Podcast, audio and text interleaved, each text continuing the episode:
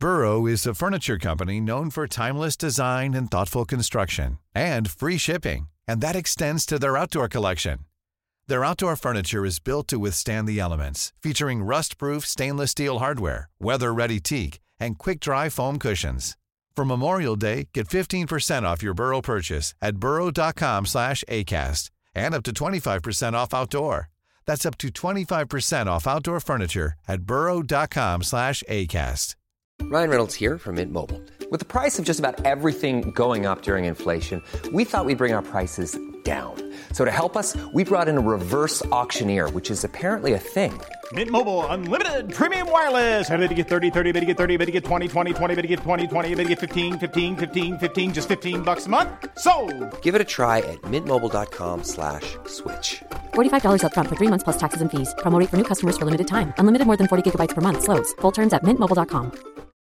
Millions of people have lost weight with personalized plans from Noom, like Evan, who can't stand salads and still lost 50 pounds. Salads, generally, for most people, are the easy button, right? For me, that wasn't an option. I never really was a salad guy. That's just not who I am. But Noom worked for me. Get your personalized plan today at Noom.com. Real Noom user compensated to provide their story. In four weeks, the typical Noom user can expect to lose one to two pounds per week. Individual results may vary.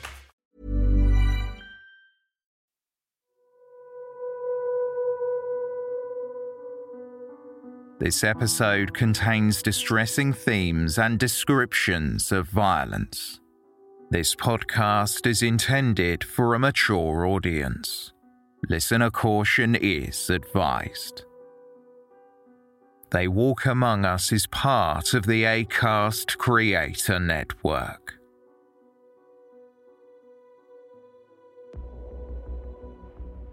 A young woman had been brutally murdered, and her body was found a short distance from her home.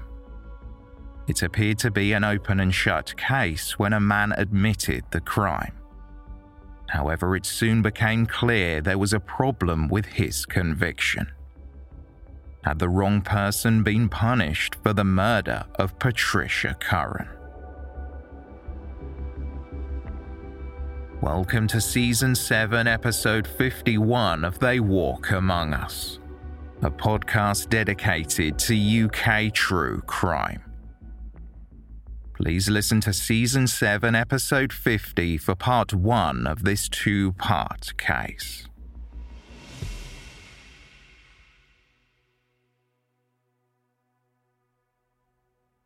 After a prolonged period of unrest, life in White Abbey was finally returning to normal.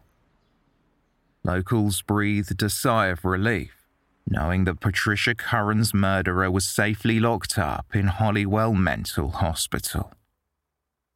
In February of 1958, however, six years after the killing, a headline in the People newspaper read, This boy did not kill Pat Curran.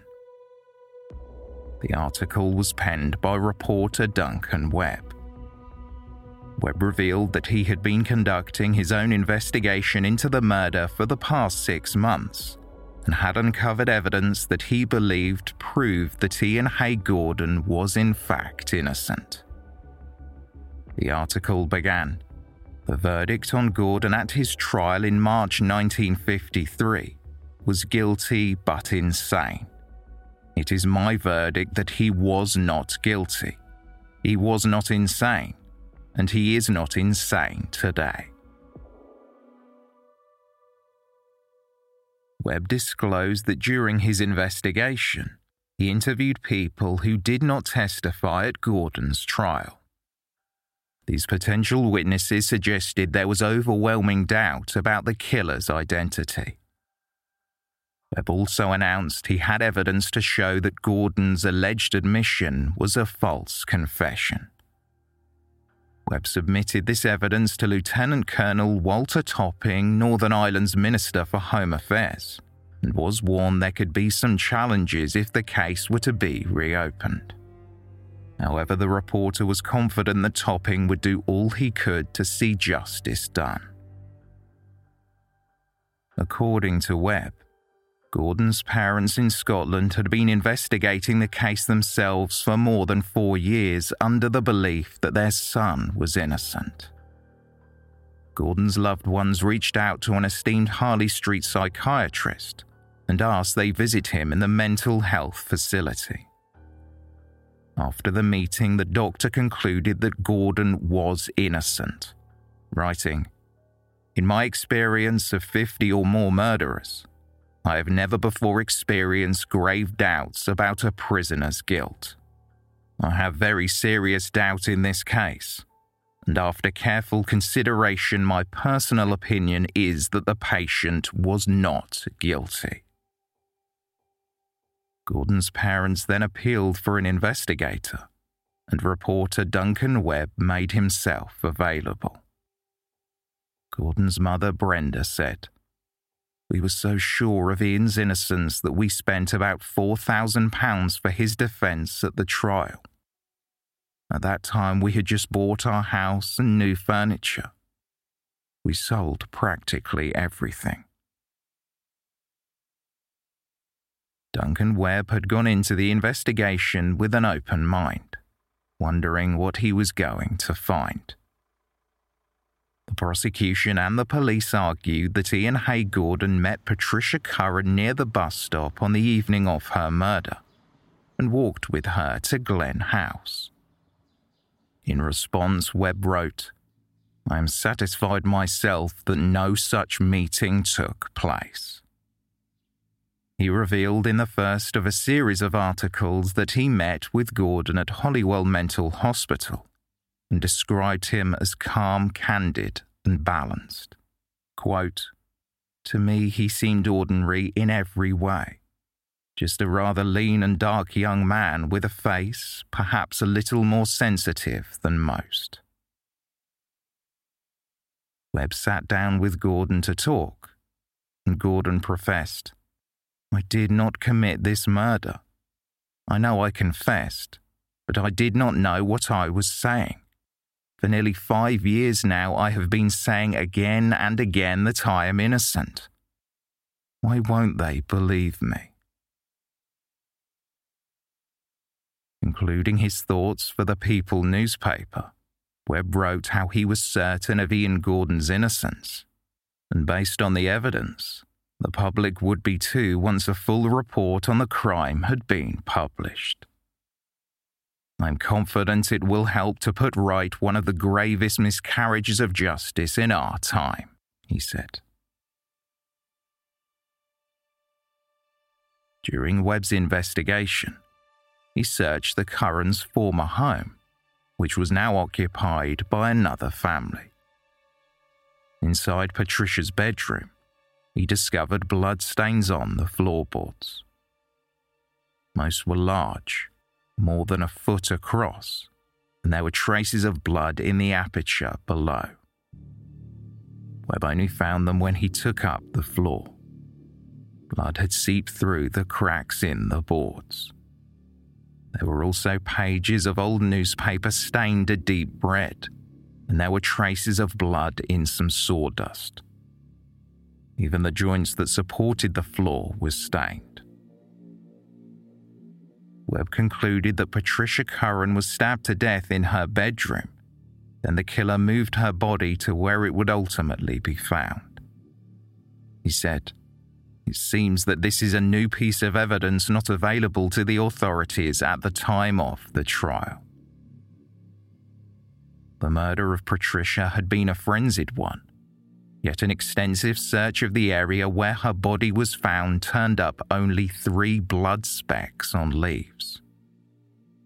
Webb was convinced, at least on the face of it, the bedroom seemed a far more likely spot for the murder than the glen. Webb theorized that Patricia had been killed by an intruder who attacked her in the home, cleaned up the scene, and then carried her outside. The reporter said, he had time to do this while the family was out of the house or in rooms far away from Patricia's. As Webb looked further into the case, he discovered that when witness Hetty Little came to the police station for the lineup, which included Ian Gordon, she did not initially pick him out.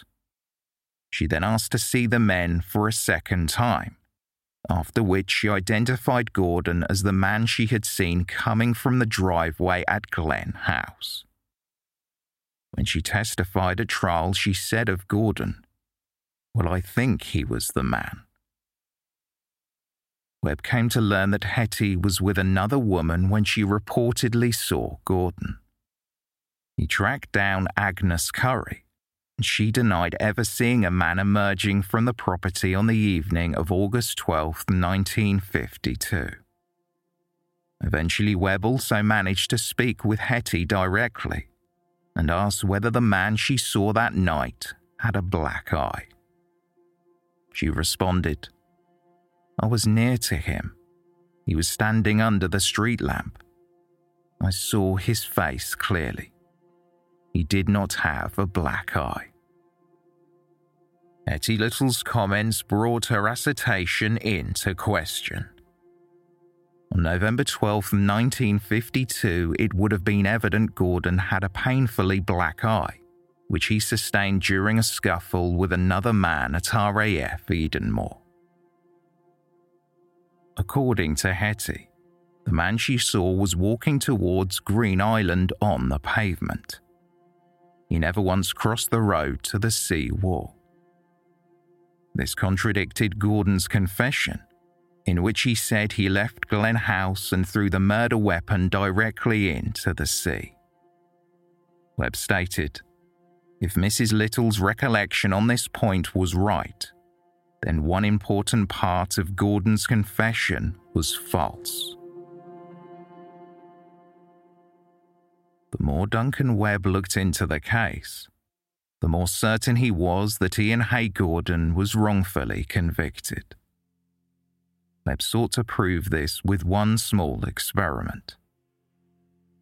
He returned to Glen House and placed a matchstick at the spot where Patricia's books and beret were found.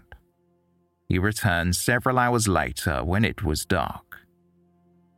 Webb turned on his headlights and drove up the driveway. He recalled, Without the slightest difficulty, my headlamps placed it out. Indeed, it seemed to leap at me in the darkness. The significance of this experiment was to cast doubt on the murder. It was established that several journeys on foot and by car were made to Glen House that evening. Yet nobody saw the pile of books or yellow beret, which were much more noticeable than a matchstick. Patricia's mother, Doris Curran, made three journeys around this time. She drove up the path twice and down it once. Webb said, She must have kept her eyes fixed on the pathway for it is rugged and tortuous.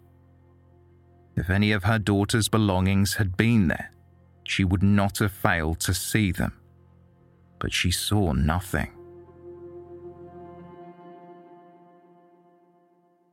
Patricia's brother Desmond Curran also walked up the path and drove down it over the course of that evening. And George Chambers, the newspaper delivery boy, also walked the route around the same time the murder allegedly occurred. Yet neither of them saw anything. Webb contended, After my matchstick experiment, can there be the faintest doubt that the possessions must have been found very much earlier than 3 a.m., if they had been left there at the time Gordon said they were? If it were true that the items were placed there later, then Webb was confident Ian Hay Gordon could not have put them there. The RAF technician was at the camp shortly after 7 pm on the night in question, and this was corroborated by multiple airmen. Writing for the People newspaper, Webb also questioned how, if Gordon had walked Patricia Curran home like he claimed, did not one person see them? There were several eyewitnesses who all reported seeing Patricia walking from the bus stop alone, and some who saw her close to Glen House. The newspaper delivery boy George said he saw her walking close to the driveway and she was alone. Furthermore, Webb heard from a man named Thomas Hugh Elliott, who told the reporter he was standing near Glen House admiring the sea when he saw Patricia. He knew both Patricia and Ian Gordon, but was adamant that Patricia was alone. Elliot said, I am very definite that there was no one on the sidewalk or footpath from the butcher's shop to the Glen Gate, and as far distant as I could see. If they had been standing together at the time alleged, I would have seen them.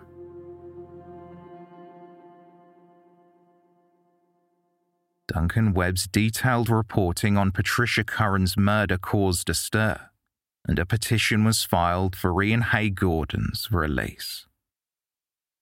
However, the Northern Ireland Minister of Home Affairs, Lieutenant Colonel Topping, rejected the petition. He said, This decision follows a comprehensive review by the Minister of the whole circumstances of the case, including detailed consideration of a petition lodged by the parents of Gordon praying for his release, of additional evidence in its support, and the transcript of the evidence given at trial. Webb responded to the decision and urged Topping to re examine the medical reports from the esteemed psychiatrist, who also reached the conclusion that Gordon was innocent. The psychiatrist in question was a specialist of such eminence that he had been called in by the Home Office and the Director of Public Prosecutions multiple times. Undeterred, Webb continued writing about Gordon's innocence focusing on the confession. Quote, Ian Gordon confessed to a murder he did not commit because, without in the slightest degree intending to do so, the police brainwashed him. Webb argued that over the course of the interrogations, Gordon, who he described as sensitive and gullible, had come to believe that he had committed the crime. Webb contended my investigation has shown that Gordon made many important mistakes in this supposed account of the crime. My theory of how he came to make those errors is simple. He did not commit the murder. According to doctors at the psychiatric facility, Gordon consistently denied that he had killed Patricia Curran. Gordon had even told staff that he must have been drugged on the third day of the interrogation, since he felt sleepy before he made the confession. Webb pleaded in a final article on the matter that a full public inquiry needed to be conducted to investigate the evidence he had uncovered. He concluded with, Nothing less, in my view, will fulfill the demands of justice. While the articles were groundbreaking, a full inquiry was not ordered. Ian Hay Gordon remained locked up. It was not until September 4th, 1960, the governor of Northern Ireland announced that Gordon was to be released into the care of his parents, who lived in Dollar Clackmannanshire. Several days later, Gordon met with Ken Gardner, another reporter for The People. Gardner shook Gordon's hand and said, I shall leave no stone unturned until I clear your name. Tragically, Duncan Webb passed away after his diligent investigation into the case, so Gardner took the reins. Gordon said of his confession, I was tired, nervy, and agitated. The ceaseless questioning built an image of the crime in my mind with myself as the person responsible. I had no fear of the consequences when I confessed. I hardly knew what I was saying anyway. I just wanted the questions to stop. Gordon claimed that when the police began interviewing the airmen at RAF Edenmore, a lot of them fixed alibis amongst themselves. Although they knew they were innocent, the tension of the investigation was heavy, and some struggled to remember exactly where they were during the period of the killing. It was easier to provide a false alibi than have no alibi that could be corroborated. Gordon said that initially Corporal Henry Connor provided him with an alibi, but he later decided to tell the police that the alibi was false. Gordon said, It was terrible. I felt that a slimy net was closing in on me, and there would be no escape. No matter which way I thought about my situation, it seemed inevitable that the police would arrest me. According to Gordon, the details of his confession had come from information he learned from talking to people at the RAF camp, or it was even suggested to him during his interrogation. Despite his release, Gordon could not escape the shadow of suspicion that hung over him. It was a heavy weight that seemed to follow him everywhere he went. The belief that he was guilty lingered like a dark cloud, obscuring any chance of true freedom.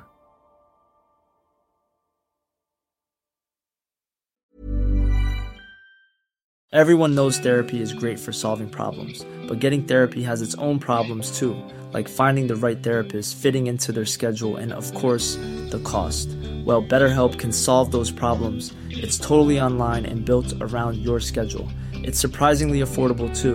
Connect with a credentialed therapist by phone, video, or online chat, all from the comfort of your home. Visit betterhelp.com to learn more and save 10% on your first month. That's BetterHelp, H E L P. Millions of people have lost weight with personalized plans from Noom, like Evan, who can't stand salads and still lost 50 pounds. Salads, generally, for most people, are the easy button, right?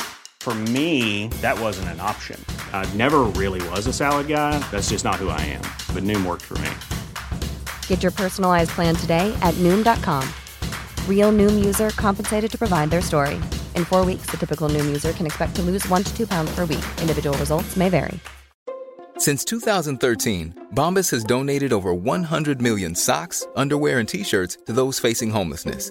If we counted those on air, this ad would last over 1,157 days. But if we counted the time it takes to make a donation possible, it would take just a few clicks. Because every time you make a purchase, Bombas donates an item to someone who needs it. Go to bombas.com slash ACAST and use code ACAST for 20% off your first purchase. That's bombas.com slash ACAST, code ACAST. This episode of They Walk Among Us is brought to you in association with Scentair. Ever entered a seemingly perfect space only to feel like something was missing? That's where Scentair comes in. With over three decades of experience, Scentair leads the scent marketing industry, scenting resorts, retail outlets, event spaces, and more, partnering with major brands like Westin Hotels and Snap Fitness. Chances are you've already encountered their fragrances firsthand. And now Scentair is offering you a luxury fragrance experience in the comfort of your home. Visit scentair.com to explore their online store and infuse your spaces with unforgettable scents. Scentair diffusers are sleek and fill your space with vivid fragrance for up to 300 hours. And the Scentair app lets you schedule your fragrance and control your intensity right from your phone. What's more, all of Scentair's more than 60 fragrances are phthalate free, cruelty free, safe for families, and EcoVadis certified sustainable. Differentiate your space with scent. Try luxury home fragrance trusted by the pros by going to scentair.com and using promo code AMONGUS for an extra 25% off your first order. That's promo code Among Us for an extra 25% off your first order at scentair.com.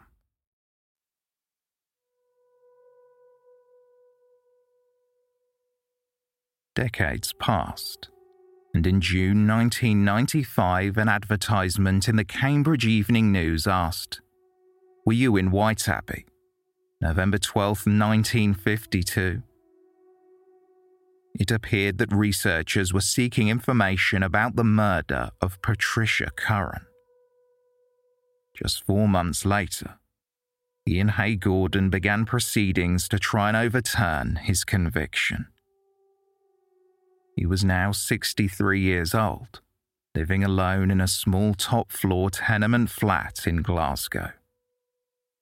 He had spent the past 33 years of his life working as a stockroom assistant at the warehouses of W.H. Collins and Sons under a new identity. When he went public and professed his innocence in 1995, fighting to have his conviction overturned, Gordon's co workers were stunned. They believed wholeheartedly in his innocence and the Warehouse Union Chapel raised a collection to contribute to his defence fund. Gordon appealed to the Northern Ireland Secretary of State Sir Patrick Mayhew for an independent inquiry.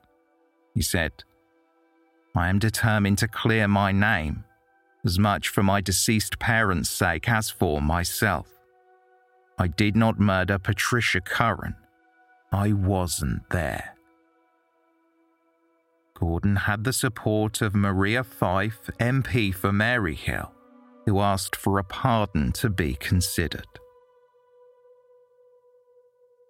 In 1998, Gordon's counsel sent a dossier of new information which undermined the confession to the Criminal Cases Review Commission, an official independent body which investigates possible miscarriages of justice. Gordon commented to the Guardian newspaper. This has been like a weight on the back of my neck. I am delighted to get this chance to clear my name.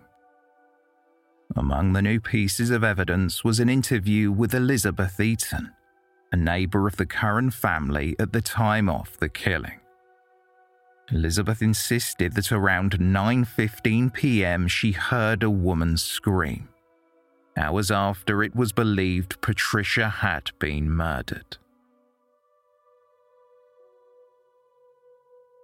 It was 47 years since Patricia was killed, and Ian Hay Gordon's fresh plight for his name to be cleared dominated the media. During the murder investigation, no one dared to question how it was conducted, but now the public was eager to learn more. Generations of people in the small village of White Abbey had grown up knowing certain facts about the case, along with various rumours. As one man, Hugh MacDonald, told reporter John Linklater, there was never a feeling that justice was served, or a sense of something unfinished. Another local, Phyllis Hardy, recalled, my family all said Gordon must have been used as a patsy. That's the word I can remember them using because I remember thinking that I didn't know what it meant. Councillor Mark Langhammer was of the belief there was a cover up.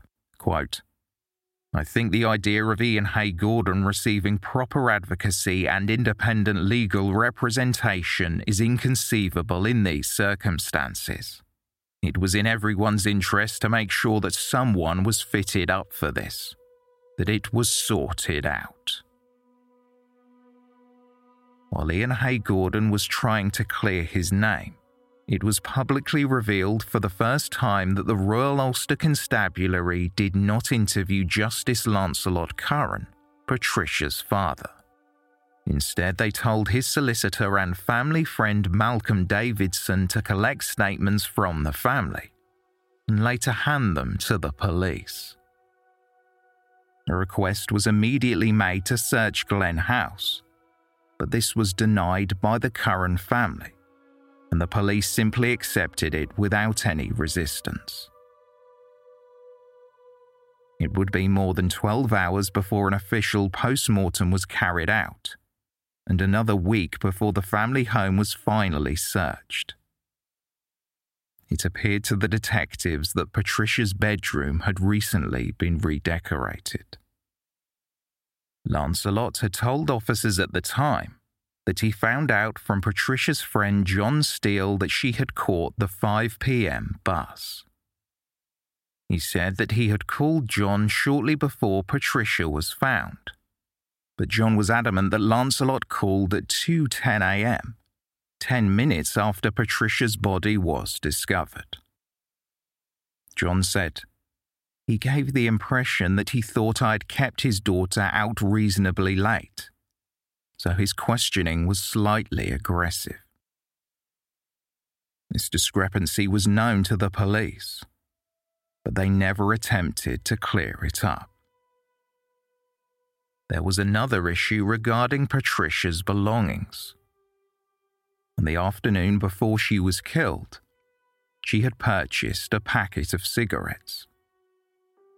These were not found at the alleged murder scene, nor was her front door key.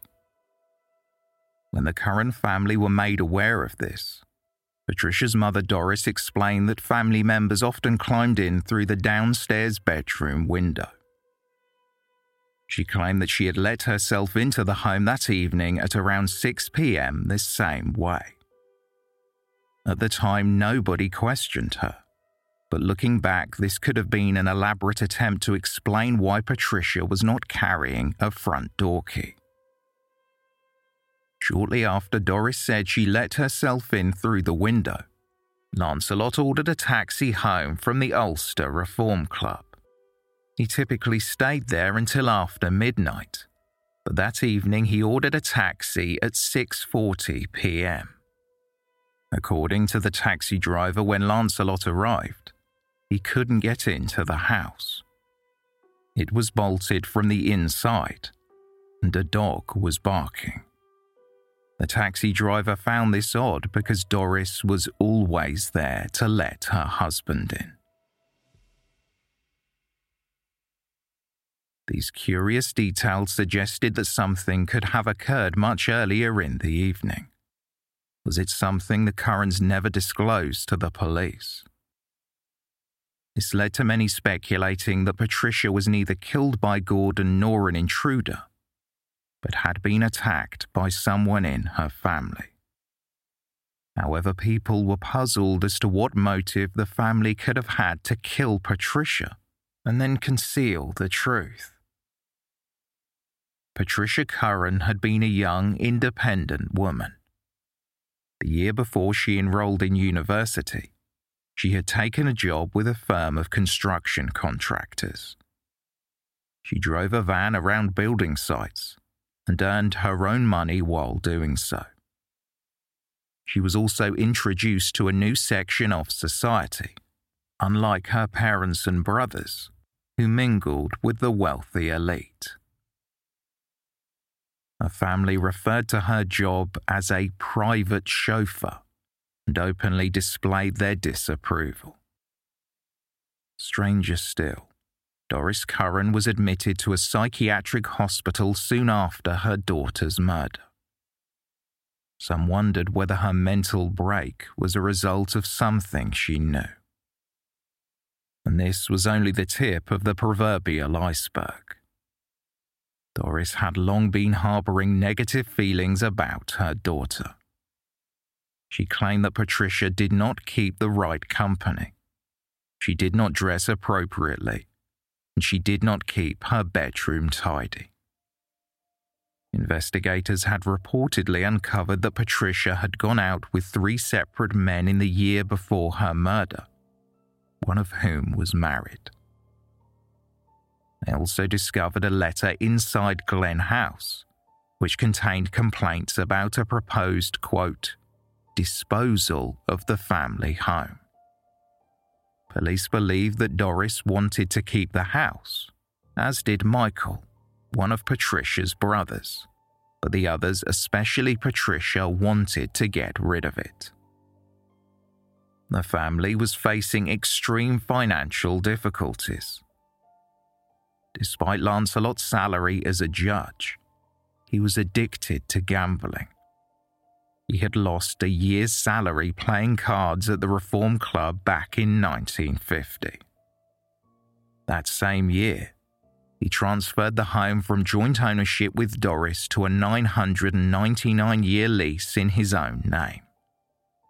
The motive behind this was never revealed, but it is possible he was attempting to extract the value of the home or obtain a loan against it.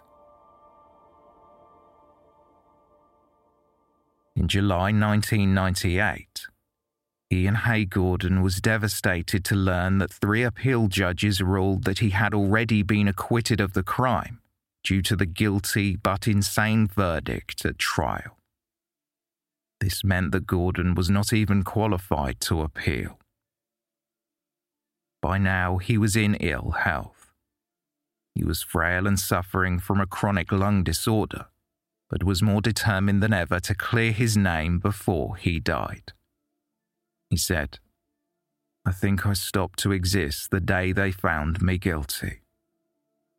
I'm still that 20 year old in the body of an old man. I have no life. There is no way I am ever giving up. Gordon revealed that during the interrogations, the police threatened to tell his mother of his brief affairs with other men. Despite his setback, in February of the following year, Gordon was informed by the Home Office that he could proceed with a private member's bill, which would grant him the right to appeal against his conviction. Gordon was ecstatic and said to the media, This is fantastic news, and it is very encouraging. His excitement was short lived, however, as in April this decision was reversed. The Criminal Cases Review Commission said the case could not be treated as a priority because Gordon was not in custody. As frustrating as this development was, it was followed by an explosive revelation in June when old police documents were unearthed.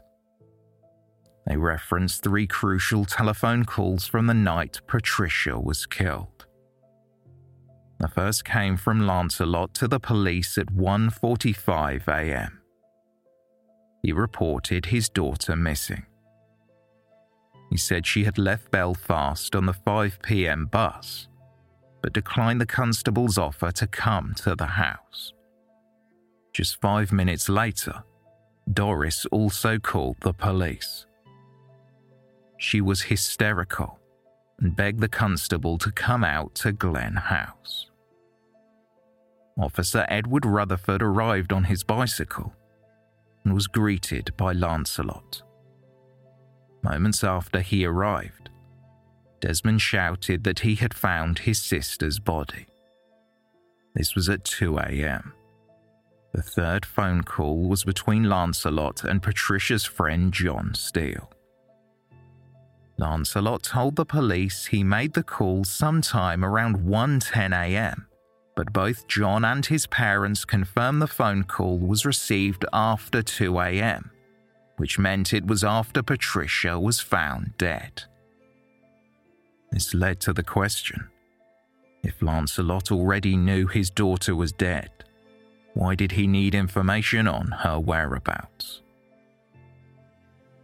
Despite these peculiarities, the lead investigator on the case told officers to focus their attention on other possibilities. In July 1999, the Criminal Cases Review Commission announced they were examining the case.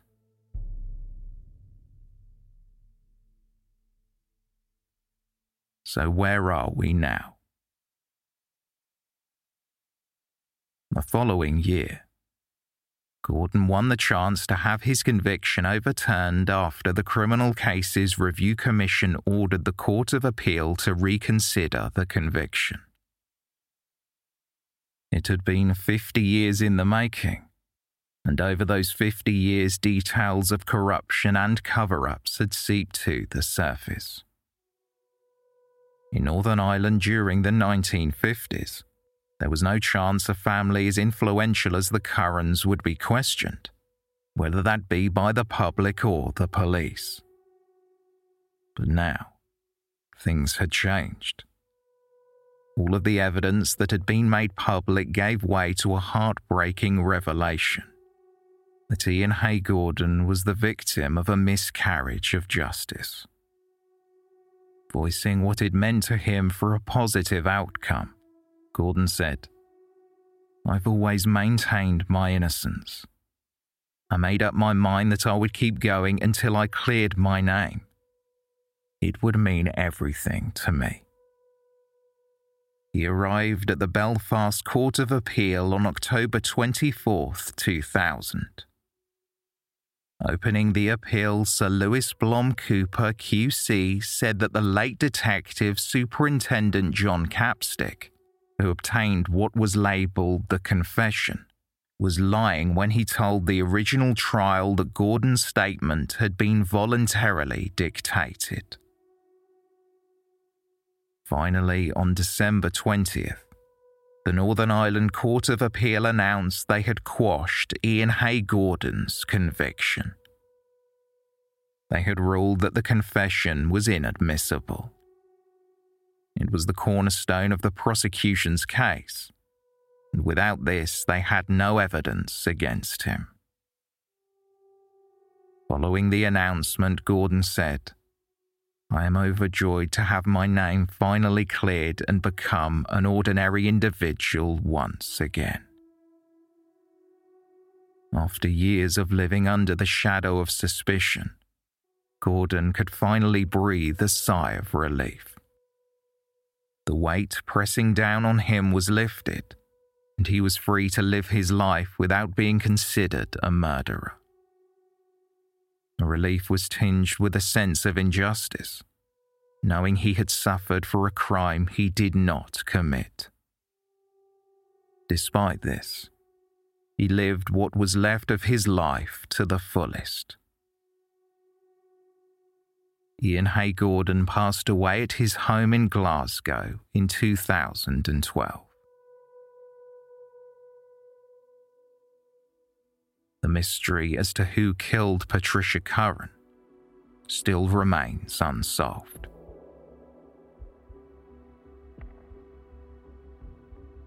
Thank you for listening, and special thanks to our Patreon supporters.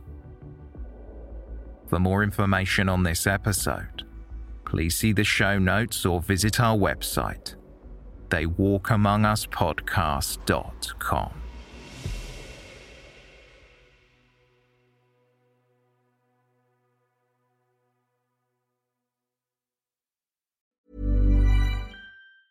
Hey, it's Paige DeSorbo from Giggly Squad. High quality fashion without the price tag. Say hello to Quince.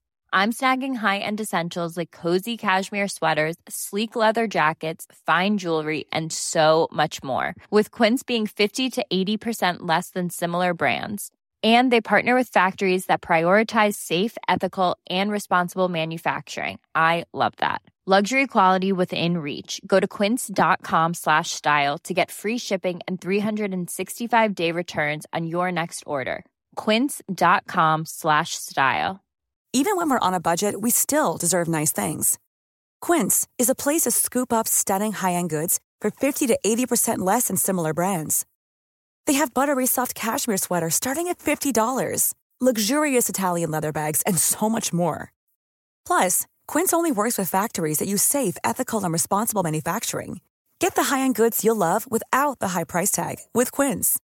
Go to quince.com/style for free shipping and 365-day returns. Imagine the softest sheets you've ever felt. Now imagine them getting even softer over time. That's what you'll feel with Boll and Branch's organic cotton sheets. In a recent customer survey, 96% replied that Boll and Branch sheets get softer with every wash. Start getting your best night's sleep in these sheets that get softer and softer for years to come. Try their sheets with a 30-night guarantee. Plus, get 15% off your first order at bollandbranch.com. Code BUTTERY. Exclusions apply. See site for details.